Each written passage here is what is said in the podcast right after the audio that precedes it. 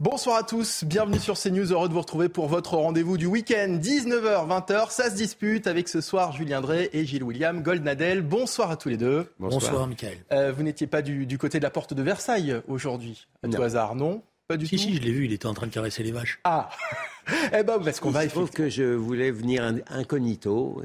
Pas très aimable de votre part de le signaler. Au contraire, ça vous flattait, ça montrait que vous, avez un rapport. Euh, vous savez ma modestie pathologique. D'accord. bon, vous avez bien sûr relevé que nous allons parler du salon de l'agriculture dans un instant, puisque l'édition 2023 de la plus grande ferme de France a ouvert ses portes ce matin en présence du chef de l'État Emmanuel Macron. Mais juste avant, voici le rappel des titres de l'actualité de ce samedi. C'est avec Isabelle Piboulot. À Paris, le mari de la femme retrouvée démembrée dans le parc des Buttes-Chaumont est mis en examen pour meurtre sur conjoint. Il a été placé en détention provisoire. Hier, l'homme a reconnu en garde à vue avoir tué son épouse, Asia, âgée de 46 ans. Les parties du corps de la victime ont été découvertes les 13 et 14 février. Rassemblement de soutien à l'Ukraine en France, à Paris, place de la République. Des centaines de personnes ont entonné l'hymne ukrainien en début d'après-midi. Drapeau bleu et jaune brandis vers le ciel.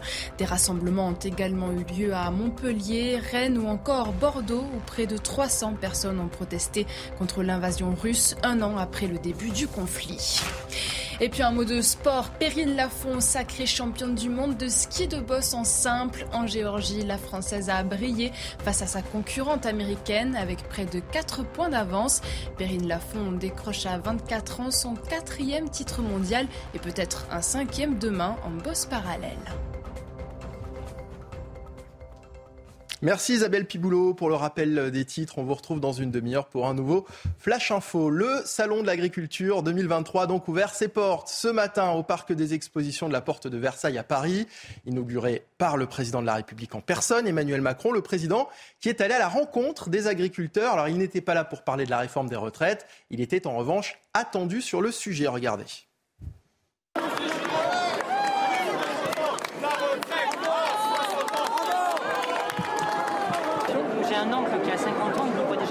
Travailler dans des vignes, il est exposé aux produits chimiques. Eh ben, ça, ça fait c'est pas normal. Ça rentre dans les, dans les, les gens à 62 ans, ils vont avoir le dos cassé, vous leur cassez le dos. Ça dépend, moi j'aurais jamais le dos cassé. Oui, mais oui, vous, n'aurez jamais le dos cassé, vous êtes dans un bureau.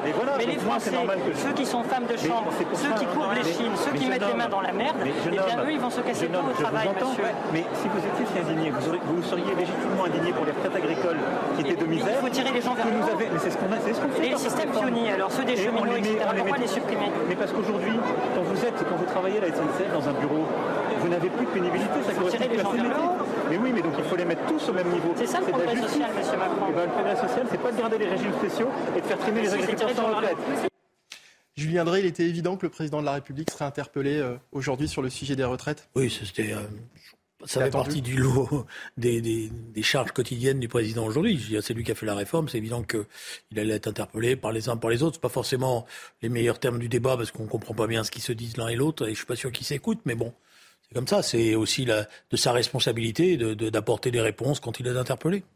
Gilles William Oui, enfin, c'est un genre que je goûte assez peu de voir le président de la République comme ça, dans l'arène, en train d'argumenter avec euh, un jeune dont il m'étonne un peu qu'il soit obsédé par la retraite alors qu'il doit avoir 19 ans. donc non, je, ne suis pas sûr que la démocratie et l'image euh, du président de la République, dans l'acception large de sa fonction, il, gagne beaucoup. Il gagne beaucoup. C'est euh, un exercice qui crédit, clair en tous les cas. Voilà, au, crédit, enfin je ne sais pas si c'est à, mettre au, à mettre au crédit d'Emmanuel de, Macron, mais il faut reconnaître qu'il ne prend pas les gens de haut, il accepte d'argumenter, mais très sincèrement, en termes d'image, je ne suis pas sûr que ça soit un bon calcul. C'est tout. Je disais que c'est un exercice qui a l'air de lui, de lui plaire. On l'a vu euh, notamment euh, également euh, mardi au Salon de l'Agriculture. Au salon de l'agriculture à Rungis, pardon? Bon, écoutez, est-ce que ça lui plaît? Enfin, je, oui, mais peut-être que ça lui plaît. Il est content. Il va, il va, il va au devant de la foule. Des fois, après, euh, quelquefois même, il prend une gifle. J'ai du mal à comprendre le plaisir qu'il y prenne. Alors, il a quand même répondu hein, sur le sujet des retraites. Je vous propose de l'écouter. Là, là, ce sont des Françaises et des Français hein, qui sont parmi nous. J'étais à Rungis et j'ai pu m'exprimer aussi sur les retraites, d'ailleurs. à chaque fois, avec cette volonté de convaincre, d'expliquer qu'au fond, notre système par répartition, on doit le sauver. On ne peut pas enlever du pouvoir d'achat aux travailleurs, on ne peut pas baisser les pensions de nos retraités. Il y a donc une solution, c'est travailler davantage. Et ce travailler davantage doit se faire en tenant compte des carrières longues, de la pénibilité, mais c'est la clé aussi pour produire plus de richesses et avoir un bon modèle social travailler davantage pour produire plus de richesses. C'est difficile de faire entendre ça à, des euh, agriculteurs, Julien Drey. De la même façon qu'à Rungis mardi, le président adresse ce message à des Français qui ont euh, un travail dur, fatigant, usant. Est-ce que ça ne risque pas d'être interprété comme de l'arrogance Non, je dirais. Euh, il y a plusieurs choses. Je dois dire que je suis assez d'accord avec Gilles William. Je ne suis pas convaincu que la fonction présidentielle gagne dans ces interpellations surmédiatisées ou d'ailleurs on... Parce que l'intérêt du débat public, c'est qu'on s'écoute et qu'on se réponde. C'est pas que chacun, sachant qu'il y a plein de caméras, essaye d'en rajouter pour mmh. pouvoir occuper le maximum de temps du point de vue de, la caméra. Je suis pas sûr que le débat politique euh, public euh, gagne beaucoup. Alors évidemment, s'il ne répond pas, on va lui reprocher d'être arrogant. Voilà, mais voilà. Et donc ce, spectacle, ce faux spectacle de débat, parce que sur le fond c'est un faux spectacle de débat. Euh, je suis pas, suis pas non plus un, euh, un fan de ça, mais bon, euh, malheureusement c'est les temps qui veulent ça, puisqu'il faut faire du buzz et tout le monde là-dessus alors après sur le sur les, arguments, bon, euh, la question c'est pas de travailler plus, la question c'est de savoir si aujourd'hui il y avait d'autres sources de financement qui pouvaient être mises à contribution pour éviter justement de faire travailler plus des gens qui étaient déjà fatigués et, qui voulaient essayer de profiter un peu de leur retraite. Bon, et à cette question-là, le président ne répond pas. Parce que la question la plus importante, c'est celle-là. Il dit qu'il faut trouver des sous. Mais pourquoi ce sont toujours les salariés qui sont mis à contribution? Pourquoi un certain nombre de revenus, je pense notamment à l'explosion des revenus financiers, etc., ne sont pas mis à contribution? Vous savez, Pierre Bérégovo, en son temps, avait mis en place quelque chose qui était formidable. Oui, je sais que vous foutrez les sourcils, parce que ça remonte à longtemps. Et vous avez raison, mais pourtant, c'était quelque chose de formidable. Nous n'étions pas nés. Pardon Nous n'étions pas nés. Excusez-moi, cher. J'avais pas compris que vous étiez pas né, mais c'est bien de me le rappeler. Euh, donc, euh, il avait mis en son, temps un fonds de garantie des retraites qui devait être basé sur les actifs de l'État dans les entreprises, dans les entreprises publiques au moment où elles, elles étaient privatisées. Ce fonds a finalement pas été abondé comme il l'aurait il l'aurait été. Et si on l'avait fait, on ne serait pas dans cette situation-là aujourd'hui, puisqu'on a privatisé quand même pas mal et donc on aurait pu euh, récolter un peu de sous. Mais on pourrait très bien mettre un fonds qui garantisse les retraites sur la base, je dirais, des super profits pétroliers, par exemple. Voilà. Et ça, ça éviterait d'avoir cette situation qui va quand même être très difficile. Mmh. C'est que des gens qui sont fatigués vont être obligés de travailler encore plus dans des conditions dramatiques. Avec le fait, en plus, et j'en finis, je m'excuse d'avoir été un peu long, que malheureusement, on n'a pas dans cette, dans cette réforme résolu le problème du travail des seniors. Or, on va avoir des gens qui vont rester, euh, qui vont attendre la retraite au chômage. Gilles William? Oui, écoutez, euh, on peut évidemment discuter de la de la tête de la retraite actuelle et du, projet de loi, mais sur la, sur la proposition présidentielle de, travailler plus, euh, moi, ça ne me choque pas. Je souscris à la philosophie de Sage et, encore une fois, je n'arrive pas à croire que le français moyen soit d'une disposition plus chétive que la plupart des Européens. Donc, euh, très sincèrement, c'est un débat que, dont, dont, Alors, je, comprends. La, réalité, c'est que l'actuel président de la République paye euh, de tous côtés, en tous les cas, notamment à droite, hmm. notamment à droite, le fait qu'il a été extrêmement dispendieux. Et donc, on a du mal aujourd'hui euh, sur le côté droit, parce que sur le côté gauche, on est de toute manière assez peu préoccupé par ce genre de, notions économiques. Mais sur c'est un peu faux hein, ces derniers temps. Parce non, que quand il y a eu les gouvernements de gauche, on leur a même, trop, on leur a même reproché, et parfois à juste titre, j'en étais, euh, d'avoir d'être totalement obsédé par l'équilibre des comptes. Non, mais vous avez raison. Mais je veux dire, j'explique le, problème aujourd'hui de, de, d'adhésion d'une partie du peuple, et notamment du peuple de droite, à cela. C'est que euh, comme il a, il a eu l'argent magique, comme de toute manière les, caisses de l'État sont vides comme nous battons tous les records de déficit et comme les économies en question sont modestes par rapport à tout le reste, évidemment, il a un problème, problème d'adhésion. Euh, mais il n'en demeure pas moins que sur la philosophie même de travailler plus, je ne peux qu'être d'accord avec lui. La question qu'on se pose... Si je m'excuse de faire une remarque. Je veux bien qu'on discute du travail plus. On n'a pas parlé encore, mais peut-être que ça viendra dans les, dans les jours qui viennent, de l'expérience qui vient de se passer en Angleterre. Vous savez comme moi que l'Angleterre, les entreprises anglaises ont testé la semaine de 4 jours. Et 90% des entrepreneurs, des chefs d'entreprise, ont validé en disant c'est formidable. Le travailler plus, c'est pas la question, c'est produire mieux. Et c'est ça la question qui est posée. Produire mieux, de manière plus efficace. Voilà, parce que ça sert à rien de courir en avant en disant on va travailler plus. Puis à ce moment-là, il faut dire jusqu'à 75 ans, comme font les Américains. Vous, allez dans vous avez des, vieux travailleurs américains qui ont le dos cassé, voilà, qui ne peuvent pas se payer de retraite et qui continuent à aller euh, faire vendeur dans un certain nombre de grands magasins. Le message est mauvais, travailler plus pour euh, produire davantage? Non, on peut produire davantage. Aujourd'hui, ce n'est pas la question de travailler plus. La question, c'est de faire que tout le monde travaille. Déjà, si tout le monde travaillait, on produirait beaucoup plus. Donc, c'est continuer la bataille, justement, pour euh, produire mieux, plus efficacement et de manière plus utile. Vous n'êtes pas tout à fait d'accord. Euh, je pense qu'il y a un lien entre la productivité et le travail. il faut, oui, il faut avoir il n'y a pas de productivité. Il faut avoir l'esprit, il faut avoir l'esprit assez paradoxal pour ne pas lier les deux sujets en même temps. Ceci posé, il y a quand même un problème en France, c'est les accidents du travail. C'est le, nous sommes le pays pratiquement en Europe, j'essaie d'être juste, où il y a le plus d'accidents du travail. Il y a quand même des choses qui ne vont pas dans l'entreprise française. Ça vient d'où selon vous? Je sais, écoutez, j'aurais du mal à, identifier euh, où est le mal entre la responsabilité des entreprises. Je sais, euh, enfin, il y a quelque chose qui ne va pas en tous les cas. Bah, il y a beaucoup d'accidents du travail dans un certain nombre de métiers où justement euh, les travailleurs sont très précarisés et où les conditions de travail ne sont pas respectées. Et malheureusement, il n'y a pas assez d'inspecteurs du travail en France pour vérifier cela, notamment dans les chantiers. Une visite comme celle du chef de l'État au, Salon de l'Agriculture, euh, elle est préparée en amont par les équipes de l'Élysée Les personnes qui s'adressent au, président sont-elles choisies ou pas forcément, Julien Drey? Je ne suis pas spécialiste des, visites du salon de l'agriculture, mais bon, c'est un, challenge pour chaque président de la République. Bon, celui qui était c'est une tradition même. celui qui était hors compétition, c'est vrai, c'était Jacques Chirac. Bon, mais alors donc, c'est d'ailleurs un problème pour tous les autres. Parce qu'après, ils sont tenus d'essayer d'en faire autant. Donc il faut qu'ils y restent beaucoup, il faut qu'ils tiennent. Et c'est un marathon, hein, le salon de l'agriculture. Il faut être honnête. J'ai vu quelques amis à moi qui faisaient les salons de l'agriculture, y compris en tant que président de la République. Je sais que quand ils sortaient, ils étaient complètement lessivés. Bon, parce faut d'abord, il faut répondre à tout le monde. Parce que vous, euh, vous devez être attentif à tout le monde. Il faut goûter beaucoup de choses. donc, il faut avoir un intestin costaud. Euh, mais euh, la visite, elle est préparée, oui. Mais ce qui n'est pas préparé, c'est justement les, les, invités surprises. Les invités surprises. mais là, il y a un véritable. Non, mais là, au-delà du caractère un peu folklorique et pittoresque des visites présidentielles, il y a un vrai problème aujourd'hui de l'agriculture en France. Hmm. Il y a de moins en moins d'agriculteurs. Euh, les agriculteurs sont, souvent euh, euh, terrorisés par les règlements européens qui leur imposent des règles qu'ils ont du mal à comprendre.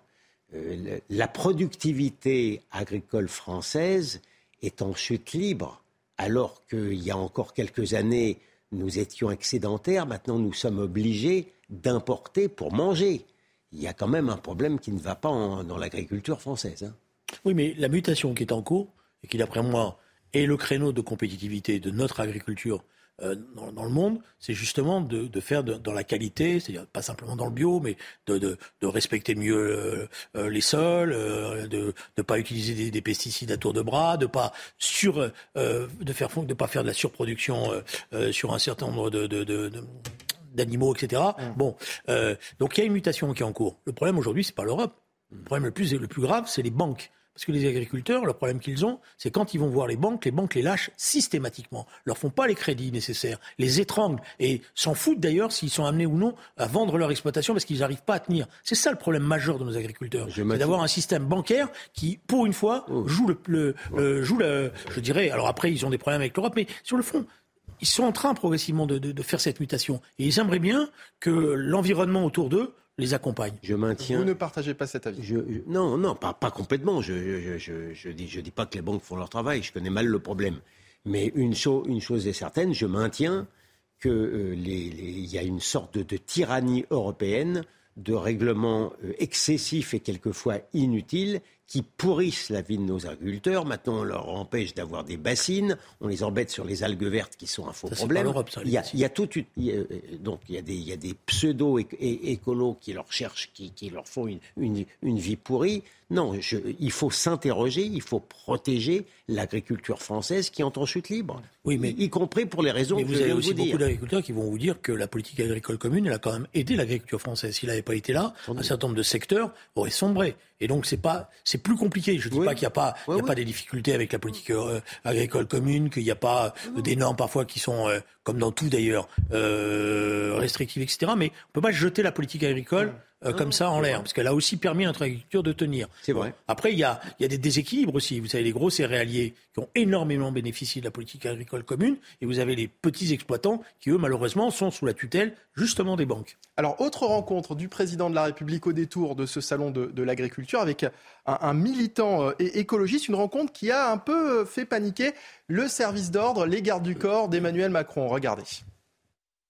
vous, nous poussez, vous nous poussez à bout. on a essayé les alertes, la Convention citoyenne pour le climat. Tout, vous êtes illégal, monsieur. Mais ne dites pas ça. je suis là. C'est pas un débat. C'est pas un débat, eh monsieur. Ben, c'est pas un débat. C'est pour vous annoncer qu'on ne se laissera pas faire. On ne peut plus se laisser faire. C'est nos vies qui sont en jeu, monsieur. C'est nos vies qui sont en jeu. C'est nos vies. C'est la vie. Non de ma petite sœur, c'est la vie, c'est ma vie, c'est la vie de tous les enfants qui sont là et vous le savez très bien. Vous le savez très bien, vous avez les rapports scientifiques sur votre bureau et vous le savez. C'est scandaleux. C'est scandaleux. Tous les rapports scientifiques vous le disent, c'est scandaleux. Je parle pas. On vous connaît vos promesses, vous les tenez jamais. Jamais. Vous ne les tenez jamais. Ces dernières rénovations et on n'arrêtera pas tant que vous agirez pas. Le premier pas le plus simple, c'est la rénovation thermique des bâtiments. Non, c'est faux. C'est faux. 2 sur 20. Tous les rapports d'experts le disent. J'ai baissé les bras. Mais vous le savez, vous avez rien dit parce que vous savez ce que je dis est vrai. Je, suis en train de répondre simplement. Vous n'avez pas le courage et la cohérence d'écouter une réponse, monsieur. Ça vous ressemble. Voilà ce que c'est. Gilles William Gonnalet, c'est pour, pour, ça que je parlais de préparation tout à l'heure, parce que le président prend-il des risques quand il va au contact Non, mais, de, non mais moi, je, pardon, hein, et avec tout le respect que je dois euh, à, ce président et à sa fonction, il en est à mendier le, débat avec quelqu'un qui lui parle mal, qui se prétend écologiste, qui à moitié par une sorte de gauchisme un peu narcissique, euh, que je, lui dénie même le, le, le, le droit d'être euh, écologiste, je ne sais pas ce qu'il est. Il en est lui à mendier d'avoir un débat avec quelqu'un qui lui refuse le débat et qui l'invective. Je, je persiste à penser qu'en termes d'image, pour lui-même, et en termes de, de, noblesse à l'égard de sa fonction suprême, je pense qu'il fait une analyse erronée. mais alors ça veut, dire quoi? Ça veut dire qu'il ne devrait pas y aller, tout simplement? Tous les présidents y vont? Mais non, mais qu'on soit clair, euh, non, non. Il, a un service d'ordre. Il n'est il est pas obligé de, il peut tourner le dos à ce monsieur et aller son chemin. Vous savez comment ça se passe. Il n'est pas tout seul quand il, quand, quand, quand il marche dans les allées. Il y a, très sincèrement, il y, a un mode de, fonctionnement euh, de, de, l'utilisation de son image que je considère euh, modestement euh, comme erroné. Je viendrai. Moi, je vais plaider la complexité de la gestion de, ce type de problème. Parce qu'il n'y a pas de bonne solution. Voilà. évidemment, la solution qui consisterait à dire je me drape dans mon autorité et je ne vous parle pas dans ces conditions, etc.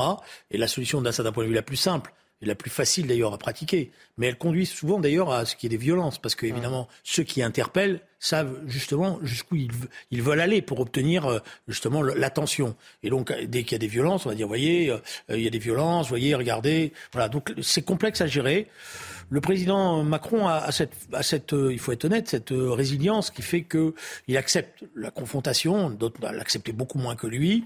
Euh, maintenant, moi, ce qui me pose problème derrière, et c'est manière de répondre à Gilles William, c'est cette forme de terrorisme qui s'installe. C'est une forme de terrorisme intellectuel. Et moi, ça ne me plaît pas.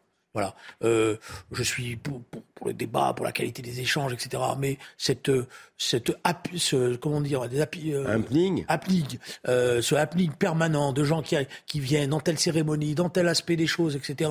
Qui perturbent tout et qui savent de toute manière qu'ils sont gagnants parce qu'ils vont avoir l'image, ils vont avoir le buzz. D'ailleurs, sur le fond, je suis pas sûr qu'ils soient même convaincus de leur cause. Parce que je crois qu'il y a une forme de narcissisme, je suis d'accord, à pouvoir dire après à ses copains et ses ah bah, copines, t'as vu le bon coup que j'ai fait. Voilà. Mais ça, ça fait pas avancer le débat une seule seconde. Au contraire, ça le fait même régresser. Voilà. Moi, je, euh, si vous voulez, s'il y avait eu des euh, manifestations euh, ordonnées, organisées, avec euh, des tracts distribués, etc., ça, je, je, je, comprends cela. Et ça, c'est utile. Mais là, maintenant, c'est devenu systématique. Il faut faire très attention, parce que quand on rentre dans cette forme-là de débat, il n'y a plus de débat. Très clair pardon, très clairement, il ne suffit pas de mettre un t-shirt avec, je sais pas, Extinction, Rébellion, pour, euh, pour prétendre parler au nom de l'écologie. En tous les cas, l'écologie politique, parce que moi je respecte l'écologie, mais l'écologie politique, le bilan de l'écologie politique en France, il est désastreux. Hmm. Ce sont des gens qui, par euh, effectivement leur agite propre, ont réussi à briser le nucléaire français avec toute la dette énergétique que l'on sait, mais sur le plan de les... alors même que le bilan français est, très honorable sur le, le, bilan carbone. Mais ils ont réussi à faire revenir le gaz et, une partie du charbon en Europe. Ils ont réussi à carboner une partie de la France. C'est quand même un triste bilan.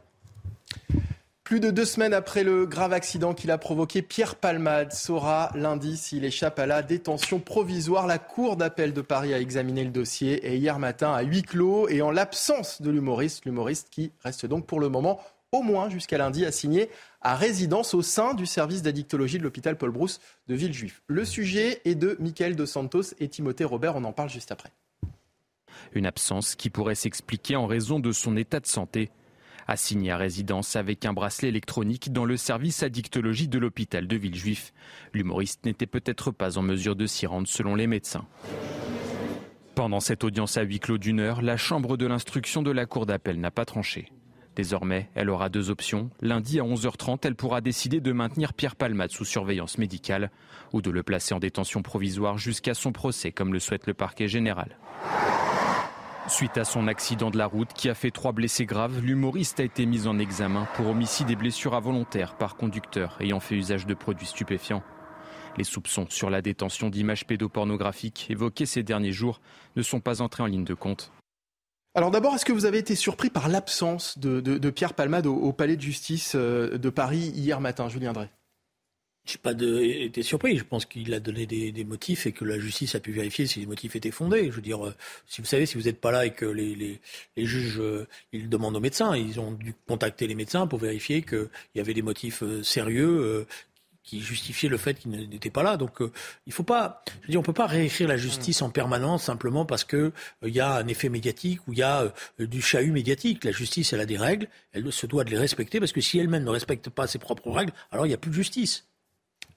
Gilles William ah, non, sur la présence de, ou l'absence plutôt de Pierre Palmade dans une audience de la Chambre de l'instruction, je n'ai aucune, aucune surprise particulière. Et sur la question qui nous intéresse, doit-il, selon vous, être placé en détention provisoire? Franchement, très sincèrement, c'est pas. Euh, c'est pas moi, en tant que citoyen ou en tant qu'avocat, de dire s'il doit ou pas être placé en détention. Enfin, je veux dire. Non, mais d'avoir un avis, bien sûr. L'avis, je ne considérerais pas que ça soit d'une immense cruauté ou d'une immense inhumanité ou d'une immense injustice qu'il soit en détention, compte tenu de l'immense gravité de ses actes. Parce que qu'il se drogue, euh, à la limite, c'est son problème, mais qu'il décide de prendre le volant, qu'il résiste même aux demandes de ces tristes comparses euh, et qu'ils veuillent prendre le volant et qu'ils massacrent une famille entière, y compris un bébé, hmm. y compris un bébé de 7 mois, c'est difficile quand même. C'est d'une gravité immense son acte. Donc oui, euh, je connais d'autres gens qui ont été mis en détention préventive et qui en avaient fait, croyez-le bien, moins que ça. Pierre Palmade, dont la statue au musée Grévin a été euh, retirée en raison des trois enquêtes qui le visent. Écoutez, la responsable des relations extérieures du musée euh, Grévin, elle était interrogée dans Touche pas à mon poste, c'était jeudi soir. C'est un, choix euh, douloureux, mais ce choix, il a été fait eu égard surtout à la famille, aux victimes, dans, un, dans un premier temps. surtout pour cela. Ensuite, certes, on a reçu euh, beaucoup de, messages euh, contre euh, Pierre Palmade. bon, et c'est vrai que c'est des décisions difficiles et je ne vous cache pas qu'en plus, le musée Grévin, comme vous le savez, c'est plutôt un lieu de, divertissement. Je suis en général là pour parler que de bonheur. Et là, c'est un sujet qui est particulièrement douloureux. Ça faisait combien de temps qu'il y avait sa statue? Mais pas si longtemps. Il est entré, comme vous voyez, avec, euh, avec Muriel Robin euh, il y a deux ans. On a appris euh, hier aussi que la ville de Famec, en Moselle, avait décidé de déprogrammer une pièce coécrite par euh, Pierre Palmade. Julien Drey, est-ce que vous comprenez ces, décisions dans une affaire qui, encore une fois, n'a pas encore été jugée? Bon, Sur le musée Grévin, je pense que c'est une décision qui est quasiment naturelle, parce que c'est vrai que la statue aurait pu être euh, dégradée, que c'est vrai que c'est aussi pour euh, les victimes quelque chose qui est problématique de savoir que cet homme-là, avec ce qu'il a fait, même si la décision de justice n'est pas tombée, en tous les cas il a reconnu les faits, les a pagnés, puisse devenir une, rester un élément d'exposition, de divertissement, etc.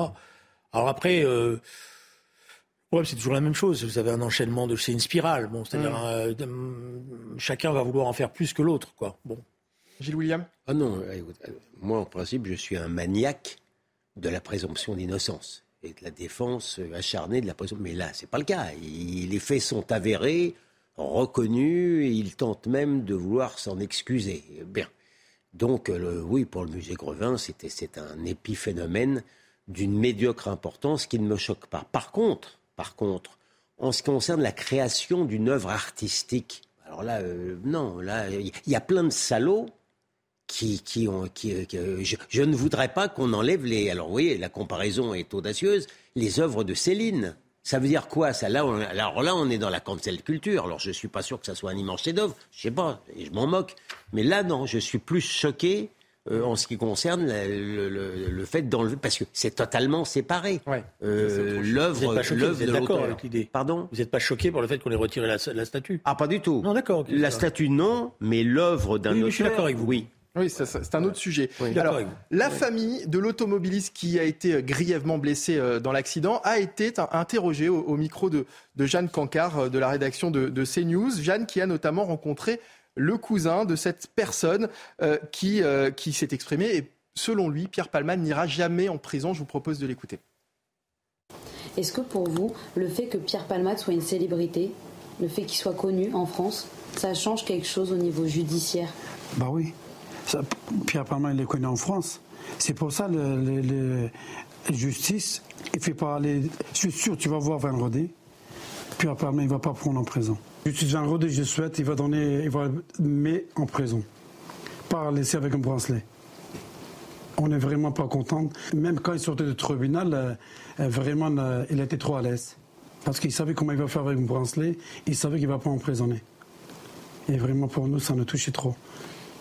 Vous trouvez aujourd'hui qu'avec cette, cette histoire, la justice, elle est injuste? Pour moi, non. Quand, j'ai attendu, il a fait les bracelets, il va laisser. Pour moi, c'est pas juste. Quand, quand il va être juste, pour moi, la justice, quand il va mettre en prison, on va dire OK.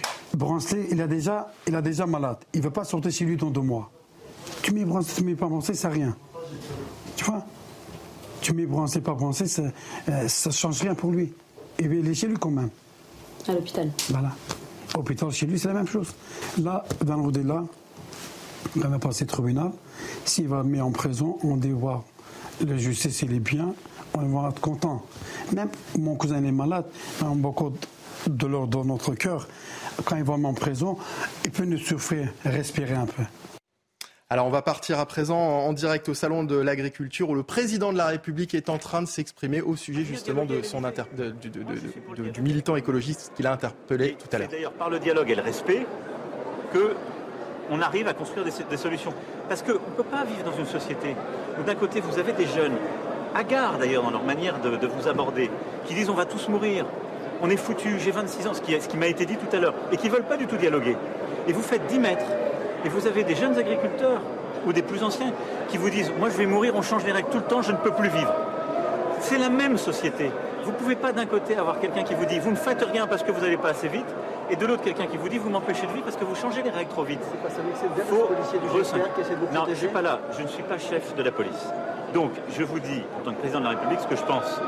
Ensuite, il faut toujours remettre les choses en, condition. On a tout fait de, de vilipender les gens, de les pointer du doigt. On a des policiers qui font leur travail, doivent les faire dans les meilleures conditions et les conditions de déontologie. Voilà. Et moi, je réprouve toute forme de violence. On n'en dirait pas plus. Monsieur le Président euh, Léopold Debert pour euh, BFM TV, euh, dites-moi, est-ce que c'est un salon particulier pour vous cette année? Contexte de réforme des retraites, évidemment. Alors, ça attise évidemment les avis, qui sont positifs ou négatifs, mais Comment vous le ressentez, vous, un salon dans ce contexte? Parfois, il y a de la colère qui s'exprime Moi, j'ai trouvé. Non, je n'ai pas trouvé de la colère chez nos compatriotes. Non, mais je vous le dis très sincèrement. Je vois. Nous avons aujourd'hui de l'inquiétude. Et c'est aussi ça qui s'exprime dans les manifestations sur les retraites. Quand on écoute les gens, je parlais à une dame qui est infirmière, quand en fait vous creusez, c'est pas la retraite le sujet, c'est le travail et les conditions de travail. Beaucoup de gens qui manifestent, c'est la perspective de leur carrière, c'est est-ce que mon travail me paye assez ou pas. Beaucoup de gens m'ont interpellé en disant moi vous allez me faire travailler plus longtemps, mais vous ne demandez pas aux gens qui ne font rien aujourd'hui et qui sont payés de ne pas de travailler plus longtemps. Il y a un sentiment d'injustice, il y a un sentiment qu'on demande trop à ceux qui travaillent, il y a un sentiment que le travail ne paye pas assez, il y a un sentiment que les carrières ne permettent pas d'assez progresser dans la vie, il y a un sentiment que les fins de carrière ne sont pas réaménagées suffisamment. Et je trouve que le continent qu'il y a derrière cette réforme des retraites, c'est au fond la grande question du travail. Je l'ai ouverte il y a 5 ans, on n'a pas arrêté de faire des réformes, on en a continué avec l'assurance chômage, et c'est aussi ça qu'on va lancer derrière. C'est la question du travail dans notre société, du sens qu'on lui donne, de sa juste rémunération et de la carrière. Et donc c'est ça, pour moi, le cœur du débat. Maintenant, je trouve que nous sommes dans une société qui a cette inquiétude, qui a besoin d'avoir un cap, parce que sinon on voit des désespoirs contradictoires. On va pas assez vite sur l'écologie, on va tous mourir, et de l'autre côté, on va trop vite et vous changez trop mes règles. Et nous cohabitons dans cette société. Allez dans le monde rural, beaucoup de nos compatriotes ont le sentiment qu'ils perdent tous leurs repères qu'on leur demande chaque jour de changer les règles parce qu'on leur empêche, on les empêche de prendre la voiture. Demain, on va leur dire qu'ils pourront plus aller dans la grande ville parce qu'ils ont telle ou telle voiture. C'est ça, et ça crée du stress. Donc on a des gens qui sont perdus, angoissés, qui, perdent leur repère, qui comprennent pas le cap. Et d'autre côté, on a une jeunesse qui nous dit ça va pas assez vite, on va tous mourir si on n'interdit pas tout tout de suite. Et donc, il faut bâtir un cap commun. Il doit se faire sur le respect, la concorde. Et ça va être aussi à moi dans les prochains mois de le donner, de, de le réaffirmer. Et c'est plutôt ça que je sens. Moi, je ne sens pas de colère. Je sens une inquiétude. Une inquiétude sur où vont nos, économies, nos démocraties, dans un monde où la guerre revient, où on semble qu'on doit changer les règles tout le temps, et on a beaucoup de messages anxiogènes. Donc il faut simplement dire, il y a un cap, on ne va pas tout faire en un jour, mais on a un chemin, et on peut améliorer les choses concrètement. Je le disais aussi aux agriculteurs ici. Franchement, il y a trois ans, on été heureux d'avoir un tel salon. Et on est en guerre.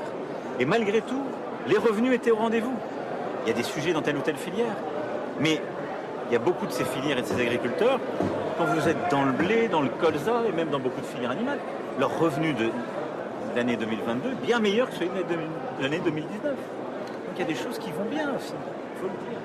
Sinon, je votre raisonnement, le problème c'est le travail, pas la retraite. Dans ce cas-là, est-ce que vous n'avez pas fait le... Vous n'avez pas mis la charrue avant les bœufs mon, mon, pauvre, ça fait six ans qu'on s'en occupe du travail on n'est pas passé par, la grâce du Saint-Esprit de 9 points de chômage à 7 points.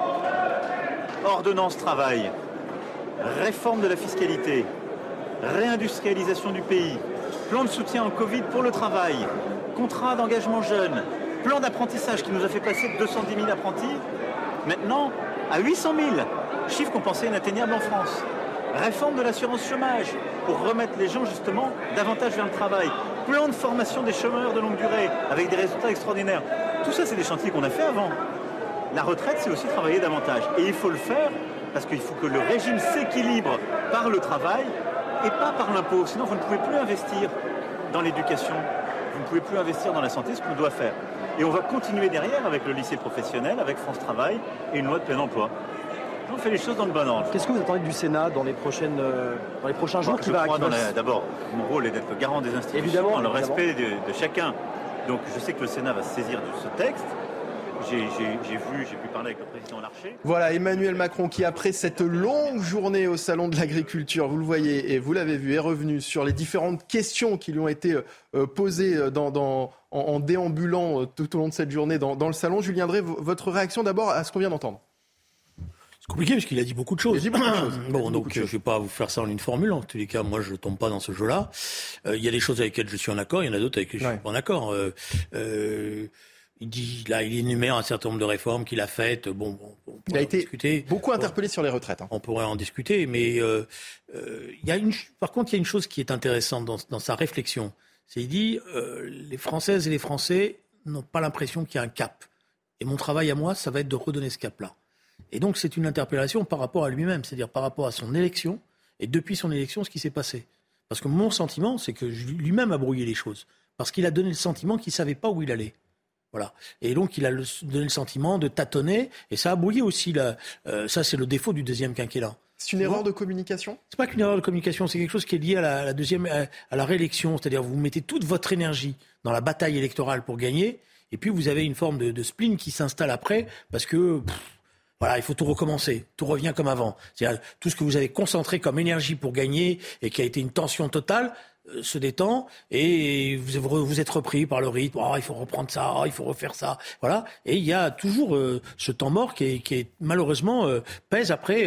après, il y a un autre aspect des choses, c'est qu'il a fait un tournant brutal sur la question des retraites parce que c'était pas son engagement initial. Et évidemment, il y a une incompréhension. Alors il dit, il y a beaucoup d'incompréhension. Il n'y a pas de colère, il y a beaucoup d'incompréhension. Mais enfin, la colère, elle vient souvent de l'incompréhension. Gilles William, un mot rapide? Non, écoutez, moi, je, il est, j'ai l'impression qu'il prend à témoin, lui-même un peu ébahi euh, de l'aspect chaotique de la société. Il dit, voyez, j'ai les, agriculteurs qui, les agriculteurs qui sont inquiets, puis il y a la jeunesse, la hmm. jeunesse dans son acception générique, moi je veux bien, qui est également inquiète en matière d'écologie, etc. Mais je crois qu'il a, il, d'une certaine manière, sans le vouloir, il a, il, en acceptant de répondre de cette manière-là, il, rajoute du chaos au chaos. Il est, de mon point de vue, hein, c'est un président qui va au salon de l'agriculture. Et moi, je pense que seuls les agriculteurs, y compris les jeunes agriculteurs, euh, étaient dignes de recevoir des réponses dans la dignité de leurs questions et, des réponses présidentielles. Donc, pardon de le dire, c'est un mode de communication que je n'apprécie guère et qui, et qui rajoute encore une fois un peu de, la confusion à notre période très confuse. Mais à sa décharge, si vous me permettez, il est sous la tutelle de vos chaînes d'information. Je suis à peu près certain que son entourage a dû lui dire euh, ça tourne en boucle, interpellation du militant, attention, etc. et donc, euh, il a dû, non, mais on a dû lui dire, il faut quand même lui apporter une réponse. Et c'est pour ça qu'il le fait. C'est pour ça que je pense qu'il a commis une erreur en mendiant un débat quelqu'un qui lui parlait mal. Allez, la pause et on revient juste après pour la suite de Ça se dispute, toujours en compagnie de Gilles William Gonladel et de Julien Drey. A tout de suite sur CNews. Et nous sommes de retour euh, sur CNews pour la suite de 16 euh, disputes, toujours en compagnie de Julien Drey et de Gilles William Goldnadel. Dans le reste de l'actualité, ne dis pas que papa est policier. C'était la une du Parisien de mercredi pour éviter harcèlement ou représailles. De nombreux enfants taisent l'appartenance de leur père ou leur mère aux forces de l'ordre. La haine anti-flic pèse sur les enfants de policiers. Écoutez le témoignage d'une épouse de policiers et de leur fille qui ont accepté de répondre visage caché aux questions de Jeanne Cancard. Aujourd'hui, en 2023, malheureusement, c'est plus possible. Avant, c'était une fierté. Je me rappelle, moi, quand j'étais petite, j'avais plein d'amis dont les parents étaient gendarmes. C'était une fierté. Aujourd'hui, bah, on est même obligé d'habiter un petit peu éloigné euh, de, là où travaille surtout mon conjoint qui travaille dans, des lieux un petit peu sensibles. Donc oui, effectivement, on dit à nos enfants de faire attention à ce qu'ils disent et surtout à qui ils le disent. Bah, ils nous disent euh, de, ne pas dire aux autres pour euh, le protéger et, les, protéger notre famille. Et aussi, des fois, je suis inquiète pour papa parce qu'on peut on peut l'attaquer, euh, des choses comme ça. Gilles William, avant c'était une fierté, dit la maman. Est-ce que les choses ont changé? Pourtant, la, haine anti-flic, ça ne date pas d'hier oh, Non, euh, bien entendu. Depuis Guignol, on tape sur le gendarme. Mais euh, ça, c'était avant. C'était presque folklorique. C'était dans les chansons de Brassens. Mais c'était dans le folklore français. Tout le monde se réconcilie quand il s'agit de taper les cognes, disait Georges Brassens. Mais là, là, on a changé d'échelle là, on est dans, quelque chose qui ressemble, alors pour le compte, et pour reprendre les arguments de l'extrême gauche, un racisme systémique. Vous avez d'un côté un racisme anti-flic qui est effectivement organisé par l'extrême gauche en général et par M. Mélenchon en particulier, et qui explique effectivement que les, flics sont des, sont, des, sont des brutes. Hein et puis vous avez aussi, à côté de cela, parallèlement à ça, et je ne le mélange pas, une sorte de racisme anti-français où on explique qu'il y a un racisme systémique dans la police française à l'égard d'une partie de la, euh, des minorités. Et évidemment, ça atteint les enfants de ces minorités. Euh, par un, mécanisme tout à fait, malheureusement, tristement compréhensible. Ces deux ajoutés, ça fait des pauvres mômes effectivement, qui risquent d'être harcelés à l'école à cause de ça ou qui risquent d'être attaqués, et en dehors même des enfants, il fait pas bon euh, de, de, de, de, faire connaître les adresses des policiers en question, parce que hmm. ces gens-là sont en, en, danger de mort, bien sûr. Julien Drey, pourquoi est-ce qu'il est honteux aujourd'hui d'avoir des parents policiers dans, notre pays? Bah, La règle, ça devrait que la dame a raison, c'était que ça devrait être une fierté. Parce que c'est une noble tâche, gardien de la paix. On oublie souvent. C'est ça la fonction première de la police. Alors, il y a certainement eu des comportements qui, mais ces comportements ont été n'étaient pas l'apanage de toute la police. Et euh, au contraire, bien au contraire, il y a des centaines de milliers de fonctionnaires de police qui font bien leur travail et qui prennent des risques et qui laissent leur peau parfois. Bon, alors après, oui, c'est vrai qu'il y a une culture qui s'est installée. Alors là-dessus, c'est vrai qu'il y a un changement, c'est-à-dire que ma génération s'est affrontée ça se affronté au CRS, on a même dit des bêtises parfois euh, là-dessus avec des slogans qui étaient un peu. Mais on n'avait pas la haine. Vous voyez, c'était pas la. Voilà, il y avait un affrontement. Euh, voilà. Il n'y avait pas la haine, mais il y avait une culture quand même de, de, d'avoir envie de taper sur le gendarme. C'est une culture parce que la police. C'est français, c'est franco-français. Non, la police malgré tout, elle maintient l'ordre aussi. Et quand vous êtes euh, en révolte contre cet ordre établi, vous êtes euh, obligé, malgré tout, euh, bon voilà. mais il y a longtemps eu, je dirais, un rapport compliqué, parce que vous aviez aussi dans, les, dans, la, dans la police des organisations syndicales, progressistes, etc. Mais là, il y a quelque chose qui a changé, et qui a changé avec la nature de la violence qui s'est installée, la nature de la délinquance, et qui effectivement prend le flic. moi, vous savez, le, slogan que je détestais, je dis honnêtement, c'est le cas de le dire, c'était tout le monde déteste la police. parce que ça, c'est pas vrai. Non, mais, Gilles William.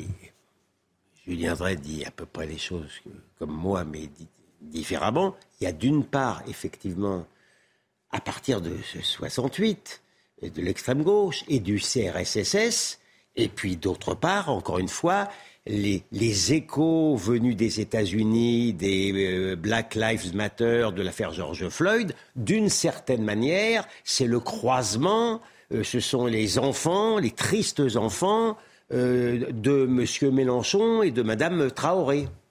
Il n'y a pas que ça, il y a aussi, il ne faut pas tout mettre sur Mélenchon, parce que Mélenchon va devenir, il y a aussi, bah, euh, il y a aussi, vous n'y pouvez rien, bon, enfin, mon sentiment, si vous avez une délinquance qui a franchi des stades, hmm. aujourd'hui vous avez des, délinquants qui se prennent pour des, qui sont plus simplement des caïds, qui se prennent pour des patrons de territoire et qui effectivement détestent la police euh, au sens vrai du terme, parce que la police les gêne dans leur trafic. Voilà. Donc euh, ça aussi, ça, a pesé, parce que la vie d'un flic, pour ces gens-là, ne vaut pas plus que la vie d'un dealer. Oui, mais, oui, mais ça, c'est la déliquescence, une sorte de déliquescence morale, parce que le milieu a toujours été, le milieu des truands a toujours été un milieu criminel. C'est pas nouveau depuis que l'humanité est monde, mais il y avait des lois, il y avait une loi du milieu qui faisait qu'il était tabou de taber un flic. Maintenant, c'est recommandé. Allez, voilà délicat. Autre sujet du week-end, les un an de l'offensive russe en Ukraine. C'était hier ce triste anniversaire, une guerre qui devait être éclair. Finalement, un an plus tard, la situation s'est enlisée et une résolution du conflit semble encore lointaine. Écoutez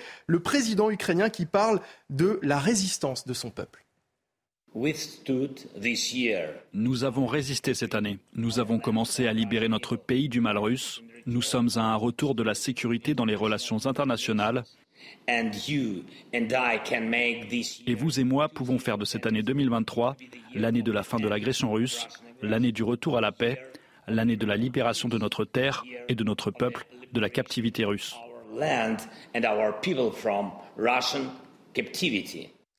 365 jours après, 366 aujourd'hui, Vladimir Zelensky et son peuple résistent toujours. Est-ce qu'on aurait pu imaginer que ce conflit s'installerait autant sur la longueur, Julien Drey? Je crois que M. Poutine ne l'avait pas imaginé, que c'est sa mauvaise surprise. Mal renseigné par ses services, euh, pensant qu'il allait être le libérateur, il s'est lancé dans une aventure militaire. Et le problème, c'est que maintenant, il ne sait plus comment s'en sortir. Et il persiste ses signes avec une dégénérescence, y compris dans ses expressions, euh, qui, est, gravissime. moi, je suis d'accord avec le président Zelensky. Je pense que cette année peut être un tournant parce que la résistance ukrainienne est est aujourd'hui très forte, l'armement est arrivé, et je ne vois pas comment les Russes pourraient, euh, certes, ils vont massacrer encore, parce que c'est malheureusement ce qu'ils font en bombardant, bombardant, mais je ne vois pas comment ils peuvent remporter leur victoire militaire. Et de ce point de vue-là, il y a des petits signes qui montrent que la question de la paix, la sortie de crise, et, la sortie de crise impliquera le respect de l'Ukraine, hein, euh, est, en, est en train de se poser. Je pense que le mouvement de la Chine, de l'Inde peut aider dans les semaines à venir. C'est pour ça que la diplomatie française doit maintenant être active, en respectant évidemment, il ne s'agit pas de brader les Ukrainiens pour essayer de la paix n'importe comment, mais il s'agit de trouver des solutions politiques. Gilles William Et sur le plan militaire, je ne vais pas jouer les grands stratèges. Hein. Euh, c'est difficile de jouer les pitis. Qui aurait pu, qui aurait pu prévoir une telle résilience du, peuple ukrainien merveilleuse hein. mm. et, et, M. Poutine en a été le premier surpris, dépité, euh, et d'ailleurs indéfendable. En même temps, euh, si j'ose dire, il y a un racisme anti-russe, un racisme vraiment anti-russe qui m'échappe un peu, y compris dans les salles de rédaction. Et qui a évolué en un an? Mais non, mais écoutez, moi, moi, ça me dépasse qu'on puisse, euh, qu'on puisse refuser aux athlètes russes euh, de, de euh, alors qui peuvent être parfaitement des, des, des anti-poutiniens acharnés, de, de concourir, peut-être sur d'autres, sous d'autres couleurs ou sous, sous, une couleur transparente. Il, il m'échappe qu'on puisse empêcher un chef d'orchestre russe, parce qu'il est russe, de pouvoir se produire en Europe il y a quelque chose là qui, dépasse l'entendement. Et malheureusement, vous avez des journalistes qui ne sont plus des journalistes, enfin c'est pas nouveau, mais qui sont des militants. Ceci pesé, encore une fois, euh, il n'y a pas de limite à mon soutien au peuple ukrainien. Julien Drey, et on, on terminera avec je, vous. Je suis d'accord avec il faut, il faut en permanence distinguer ce que représente Poutine L'ex-KGB, parce que sur le fond, l'affaire, c'est ça, c'est la subsistance du système stalinien sous une autre forme, hein, mais c'est les mêmes pour une part, euh, qui sont convertis en capitalistes. Euh, donc euh, c'est, ça, c'est une chose, et le peuple russe, le peuple russe n'est pas la même chose. Et vous savez, c'est pour ça qu'il faut faire très attention. Moi, je connais beaucoup de Russes, parce que j'ai beaucoup d'amis, etc., qui me disent, nous ne sommes pas pro-Poutine. Au contraire, nous aimons, nous aimons pas Poutine, mais on a le sentiment que vous nous mettez sur le même plan et vous ne comprenez pas ce qu'on est en train d'essayer de faire. Et c'est difficile. C'est la fin de cette émission. Merci à tous les deux. Merci Gilles William Goldnadel. Merci à Julien Drey. Demain, vous serez face à, Geoffroy Lejeune, hein, Julien, c'est ça a priori. C'est vous qui décidez. a priori. C'est news.fr évidemment pour revoir toutes nos émissions dans un instant face à vos côtés. Moi j'aurai le plaisir de vous retrouver à 21h pour le meilleur de l'info, l'hebdo. Bonne soirée sur CNews et à tout à l'heure.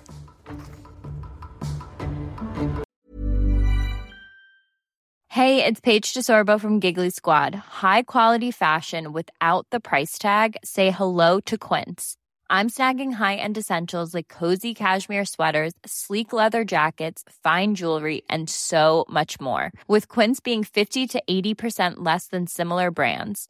And they partner with factories that prioritize safe, ethical, and responsible manufacturing. I love that. Luxury quality within reach. Go to quince.com slash style to get free shipping and 365 day returns on your next order. Quince.com slash style.